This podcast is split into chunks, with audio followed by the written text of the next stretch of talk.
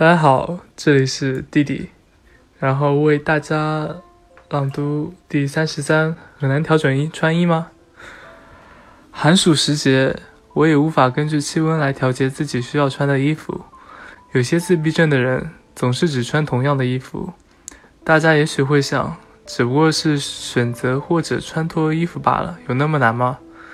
我们也说不清楚为什么，比如说即使热得快晕倒了，也知道很热这个事实，但却会忘掉脱掉衣服就行这个事实。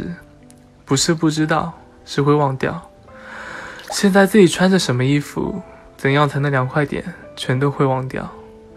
如果只是用手帕擦擦汗的话，因为一直在做，所以没什么困难。